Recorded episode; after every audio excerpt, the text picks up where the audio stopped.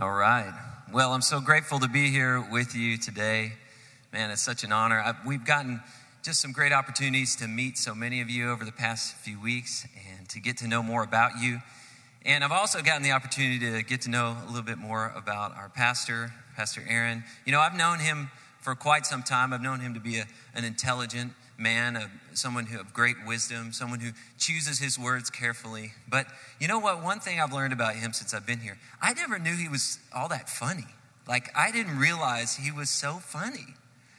I mean, he's been telling a couple stories the past few weeks, and I just think about him during the week, and I find myself laughing. Especially that story about he and Lincoln, you know, hawking tickets at the Vanderbilt game, and the vision of Lincoln's hand. You know, dude, that was funny man. Oh man. Well, hey, I'm going to start off today, and we're going to we're going to go on a journey. And uh, I pray the Lord would open our hearts to hear His word clearly, and uh, He would speak His word through me today. But I want to ask you a question to begin with. I want you to think about the best sleep you've ever had. All right? Teenagers, maybe it was last night. I don't know. But parents with young kids, you're like, what's sleep? I don't even remember sleep, right? Okay, well, maybe I remember maybe one of those moments for me might have been the time, the day you come back from summer camp. You know, it's noon and you walk into your room and you like fall into the bed, clothes on, shoes on, dirty. It's like ugly sleep, you know, but you're sleeping and, and you, you don't even wake up until 2 p.m. the next day and you're like, oh, did I sleep like for seven years? What happened? You know, that's, that was good sleep. Or maybe if you're a parent, of, of small kids. Do you remember the first time that you got away and, and went off with your spouse for maybe a weekend or a vacation without your kids? And that first night you went to sleep and you woke up. Jen and I went to Carmel, California. Anybody been to Carmel? It's on the coast, beautiful place. Went there and we got up in the morning and I looked over and it was 8:30. The clock said 8:30 and I was so excited. I turned over to Jen. I said, "Hey, baby, it's 8:30." And she was like, "No, yeah. I'm not done sleeping. This is beautiful. Be quiet." Uh, it's the story of our marriage, really. But um, or how about the post Thanksgiving induced coma? Anyone? Man, that's good sleep. You know. Actually, in my family, I, if, we, if my family was Snow White and the Seven Dwarfs, I would be Sleepy, the, the, the dwarf. Because I, went, after the Thanksgiving feast, anytime I slow down or hit the couch, I, I'm like, like this. And, and I do get ridiculed by my family for this and made fun of. But you know what? Who my favorite family member is? And who the only person to ever beat me to this moment, to ever beat me to sleep on the couch. He didn't beat me to sleep, but he beat me to the punch. Um, my brother in law, Elliot, who's here today, he's my favorite family member for that reason. We share the ridicule. We share the burden of ridicule. I don't even know if I've ever seen a full quarter of football on Thanksgiving. I mean, why do they even show football on Thanksgiving? The advertisers should get a discount, you know, because half the people are asleep watching football, right? But what, just think about the best sleep you've ever had. And then I want to ask you this question When is the last time you really rested? When is the last time you really felt rest in your body, in your heart, in your mind? And I'm going to give you a few seconds because I'm going to go out on a limb here. And I'm going to guess that that's maybe a hard thing for you to remember. Because we live in a culture that says, oh, I'll sleep when I'm dead. Or, or rest is for the weary, but I'm going to go because what happens is that we're afraid that if we rest, that something will happen. If we rest, if we get caught resting, we'll be ridiculed. If we rest, our coworkers will get the promotion and we won't.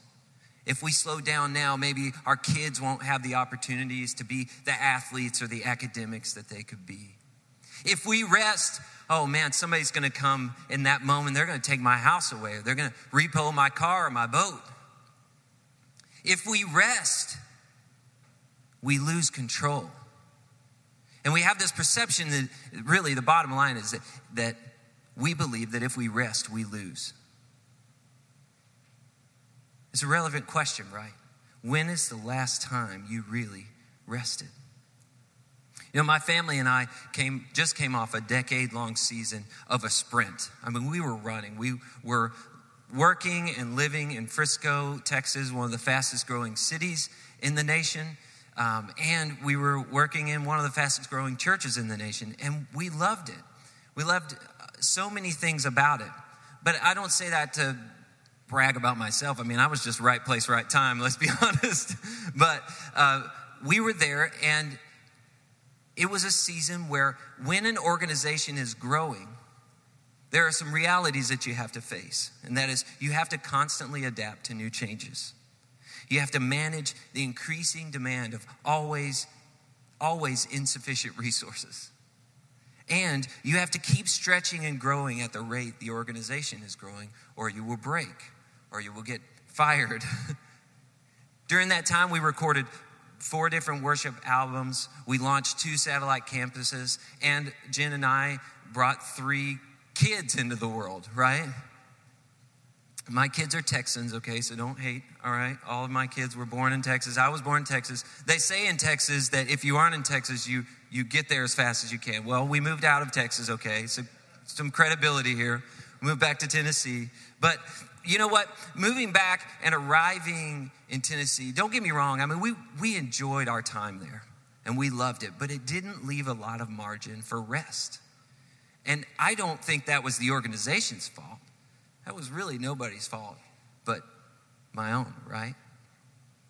But when we moved back here, we really had a lot more margin. We moved here to have that. And we were in this place where I didn't have this these production goals. I didn't have these people that I was leading and counting on. And now it's been 2 months and you know what I've realized is that I'm an addict. I'm addicted to productivity. Anybody else in here with me? I, I love my to-do list. I, I, just love my to-do list. I love mark. I love the feeling of marking something off. I've got this app on my phone, and when I hit it, it goes bling. You know, and I'm like, ah man. But since I've been here, my to-do list hasn't been quite as long, and I, I've been struggling. I'm, I've been struggling. Am I still significant? I mean, does it matter that I live today? No, I'm not that dramatic. But anyway, I, I, have been doing things, kind of crazy things, but I've been doing things just to get that fix, you know? Like, uh, change poopy diaper, check, you know? Oh, oh, I let the dog out. Um, yeah, I even go back at the end of the day. You know, I'm, that, I'm this addicted to my checklist. I go back at the end of the day and I write things on my checklist that I did that weren't on there before, and then I go, bling, bling, ah, bling, you know. Guys, I'm sorry, man. You, you're like, I don't know if I can listen to this guy. He's too crazy. But it's kind of funny, right? But what I realized is the truth is that I don't know how to rest. And I think if many of you examined your life and you stopped for a moment, I think you would find that this truth, that this is true about you as well. And the result of my addiction and our addiction to productivity, the result of our inability to rest is this. In the end, our busyness is not just a result of too much to do. We can't believe that lie. It is a symptom of an unsettled heart. It is an indication of a misshapen identity. So we have to ask ourselves a question why are we really filling our schedules with more and more? It's not just a practical issue, it's a spiritual issue.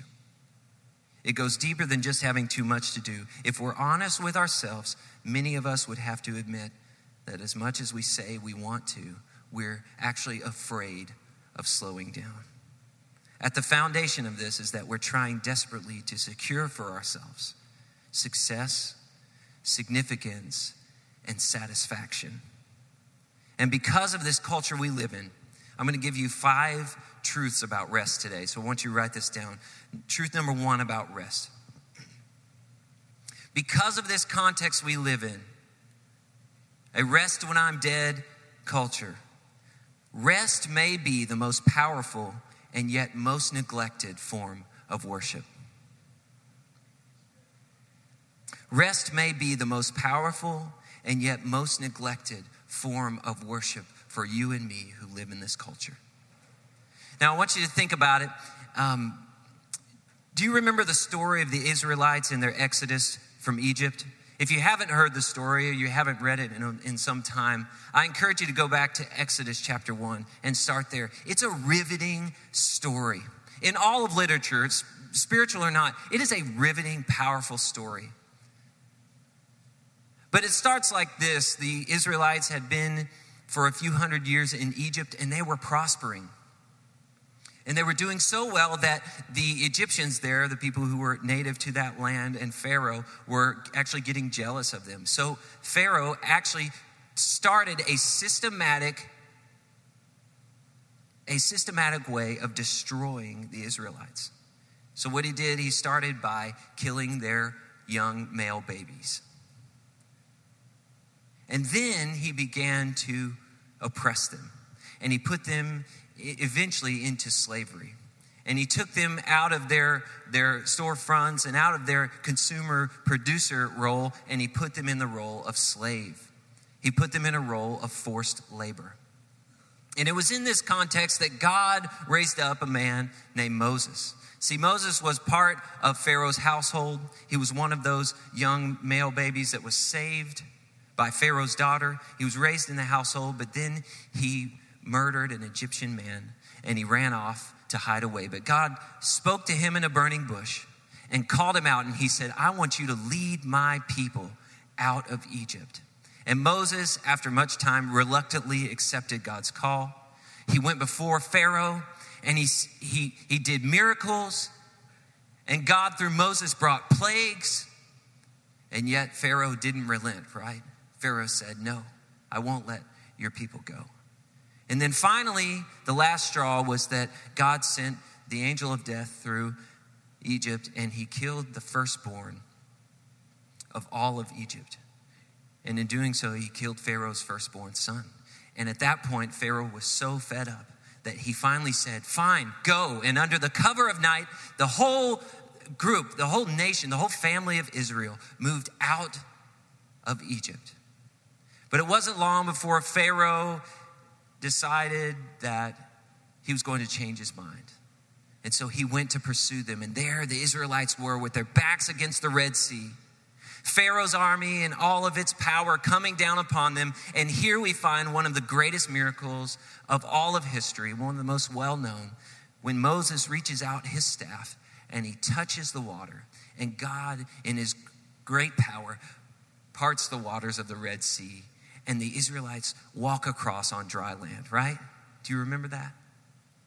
And they're on the other side, and here comes Pharaoh's army down into the riverbed, racing, coming after them, yelling, swords bare, just ready to overtake them, confident. And Moses, by the command of God, reaches out his hand, and the waters crash over them, and they're destroyed. And what did the Israelites do? They rejoice. They sing songs to God. They celebrate. They get their tambourines out. Anybody wish you had tambourines in church still? Yeah. Sometimes I do. You know, now that I'm not on the stage as much, I'm just like, I'm gonna bring my tambourine next week. You know? but they got their tambourine. They were celebrating. But it didn't take long for them to start grumbling and complaining again. Oh, Moses, why did you bring us out here? This is the wilderness. How are we going to eat? How are we going to drink water? Where are we going to stay? What are we going to do? We came out here and we left Egypt, but what now? What's it? And then they did an even worse thing. Well, maybe, maybe we should go back to Egypt. Man, things were better in Egypt than they are out here. You know, I mean, slavery wasn't all that bad. At least we knew that we'd have food and we'd have shelter. Moses, what are we going to do? And God, somehow in his mercy, looked down upon this people and said, I will feed you. And so he sent manna and he sent quail and he, every morning he fed them. And he, and he sent water from the rock and he quenched their thirst. And he led them faithfully with a cloud by day and a pillar of fire by night. God was faithful. And right here in the midst of all of this, they came to the base of a mountain called Mount Sinai. And Moses went up that mountain and met with God there. And God wrote on two stone tablets the Ten Commandments. And these commandments were God's way of establishing a new order, a new way of living that was going to be the opposite, that was going to start something new from what they had known in the land of Egypt. Right here in the middle of this wandering, in the middle of this place where they, they didn't know what to do, God was giving them a foundation.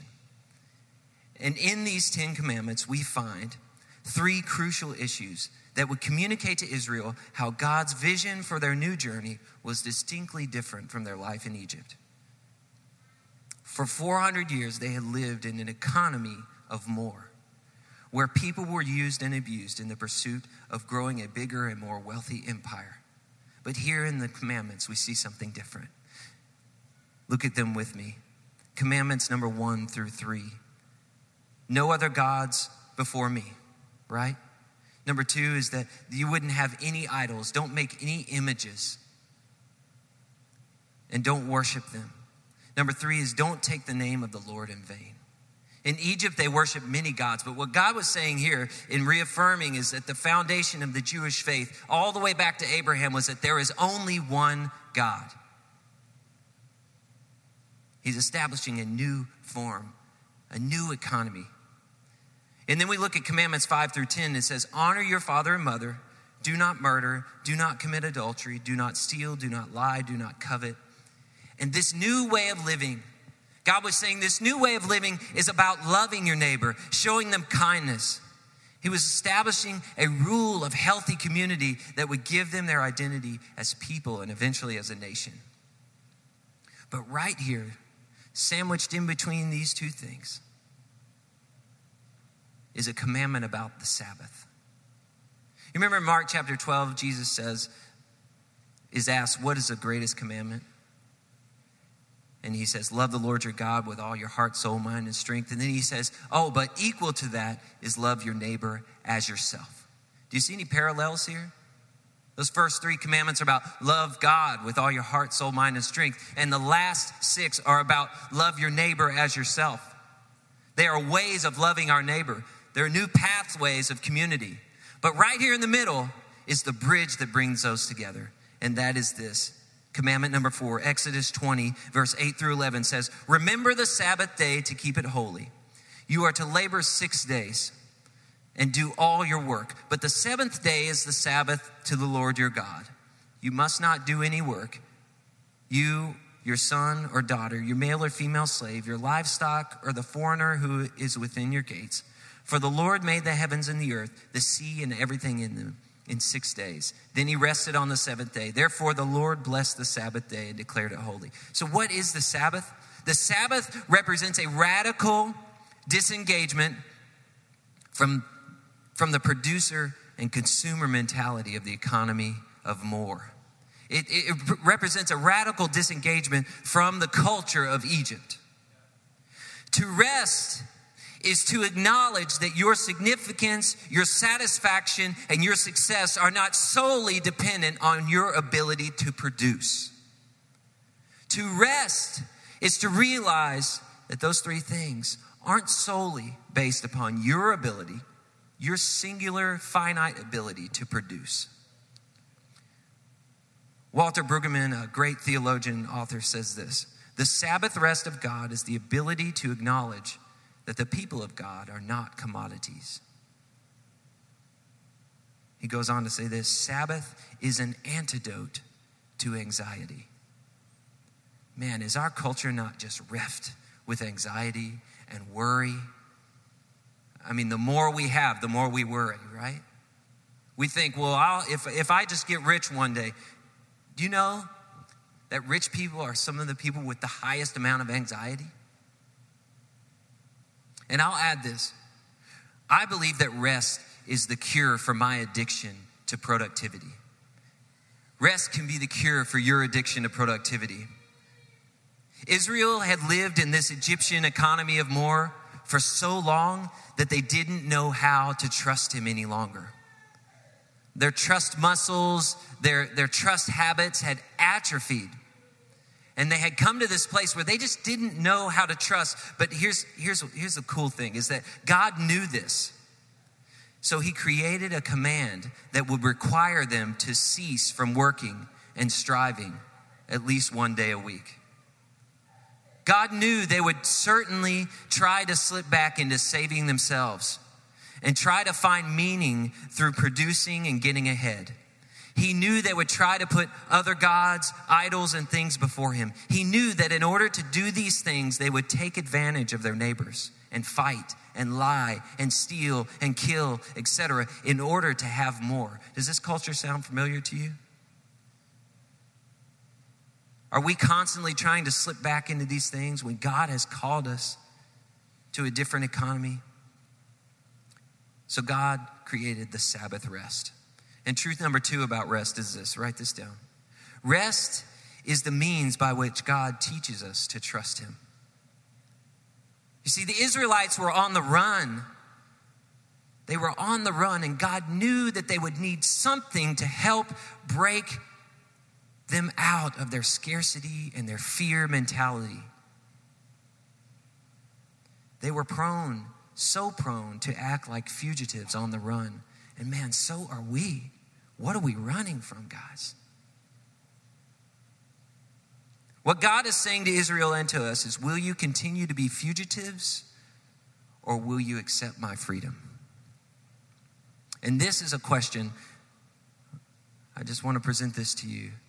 And I really felt as I was praying about this and, and God was just leading me in, the, in this message, I really feel like this particular question is one that you and I need to wrestle to the ground. You and I today, the people in this room, we've got to get a hold of this. You need to go home and you need to wrestle with this question. And it's this What are you afraid of right now that keeps you running when you should be resting? What are you afraid of?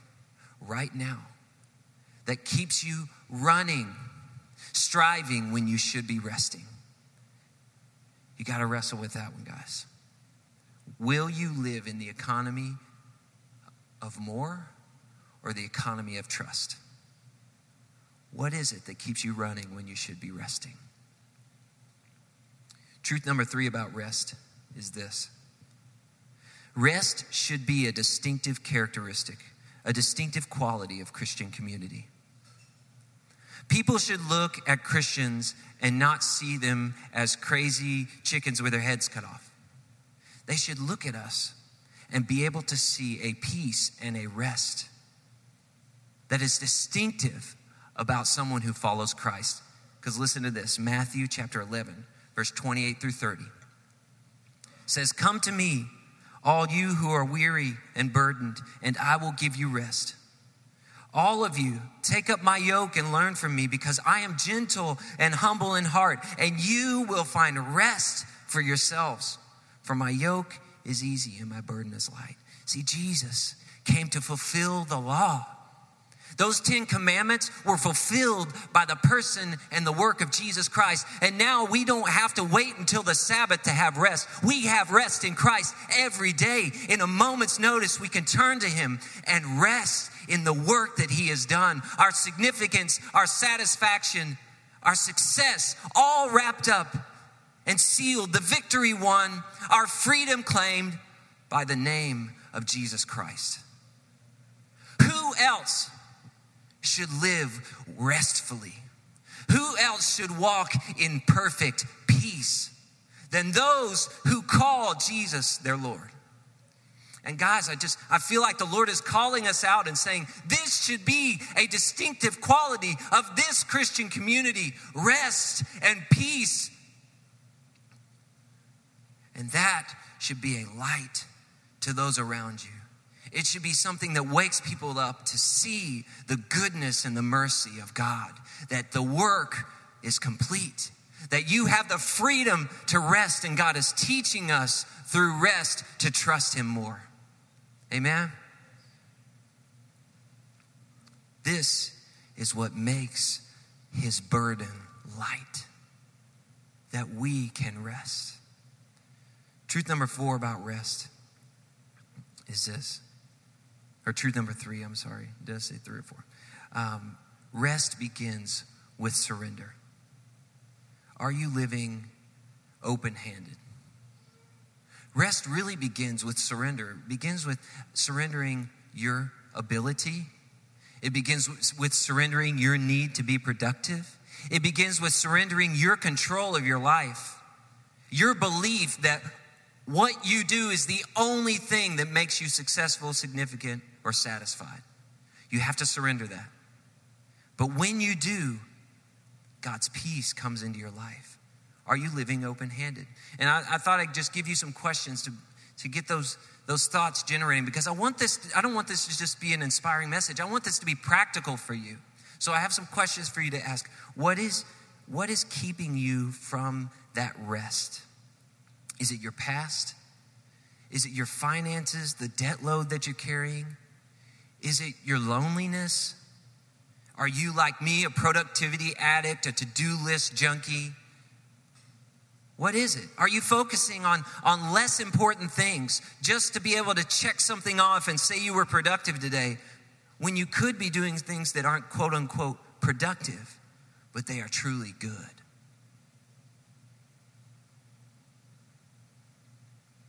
What is the foundation? Here's another question. What is the foundation of your work? Is it situated in the economy of trust or the economy of more? It could be the same work that you do, but depending upon which economy you're working in, it's drastically different in its results. What is the foundation of your work? What economy are you working in? Are you working in God's economy of trust and mercy? Or are you working in the world's economy of more? Is your work found in the context of your value in what God has done or what you can do? Now, the question is do you have margin for loving your neighbor? And I think this is really where the rubber meets the road for us. Because what happens when we are unrested? What happens when we when we are frantically moving around we're busy and we have slivers of margin in our life? What happens is that we leave no room for our neighbor. And let's go back to that that that command from Jesus that says love God, yes, but equally as important is love your neighbor. When we're not resting, all that we're, all that we're concerned about is efficiency. When you have no margin in your life, you are focused on the priority for you is efficiency. And it has been for me. I'm not pointing you out, I'm pointing myself out too. But efficiency carves a rough and jagged path through community. Efficiency leaves no room for our neighbors. But yet, that is the essential priority that Jesus put out there for us. Are you leaving room in your life for your neighbor? If you call yourself a Christ follower, and I do myself, if I call myself a Christ follower, I have to leave margin and room in my life for my neighbor. And what rest does is it allows me to even see my neighbor. It allows me to not get caught up in the blur of life and miss the fact that there are hurting people right next to me. That there are people who need the love of Jesus and need peace and rest as well right next door to me. So remember this rest, number one, truth number one rest may be the most powerful and yet most neglected form of worship. Think about rest as an opportunity to truly worship God. Number two, rest should be a distinctive characteristic of Christian community.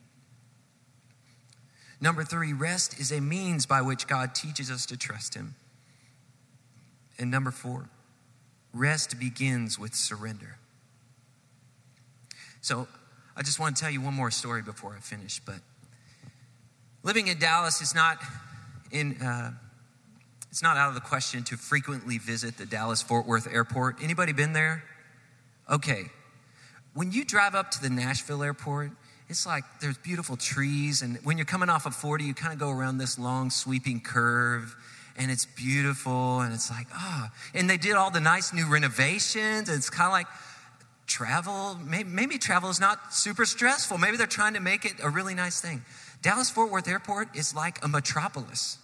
I mean, you drive in and there's like toll booths. It looks like you're, walk, you're driving into a, a prison compound. There's 10 lanes wide. They have these confusing left exits, and every terminal seems the same. And it's a concrete jungle. It's two miles long, it's massive. And recently, uh, within the last couple years, when you enter the north part of the airport, they used to have you go straight and you go into the airport, and you go right and you go onto Highway 114. But but somebody really smart decided to flip those around, right? And now, for the last six months, I have missed the exit five different times because now you go right to go to the airport and go straight to go to 114, and it's maddening.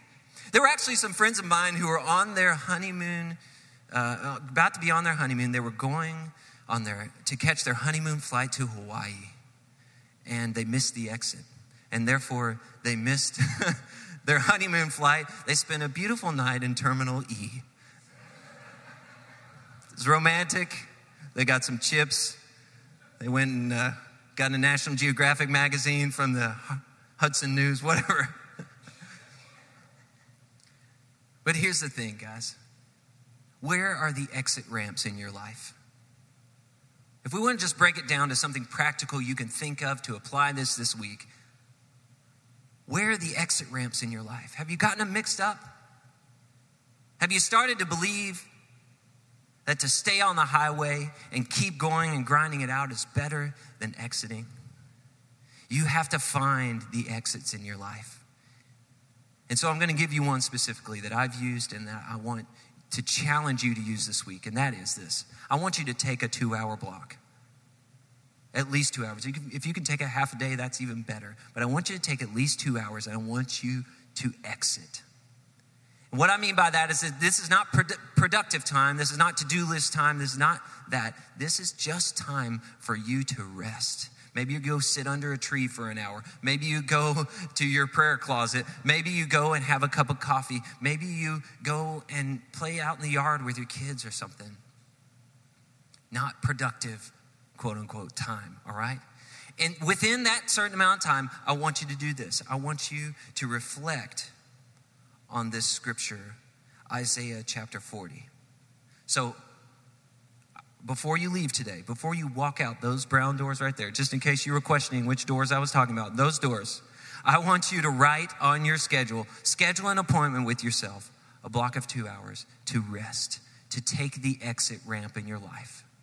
Because you don't have to wait, you don't have to turn your world upside down to find rest, because Jesus is rest.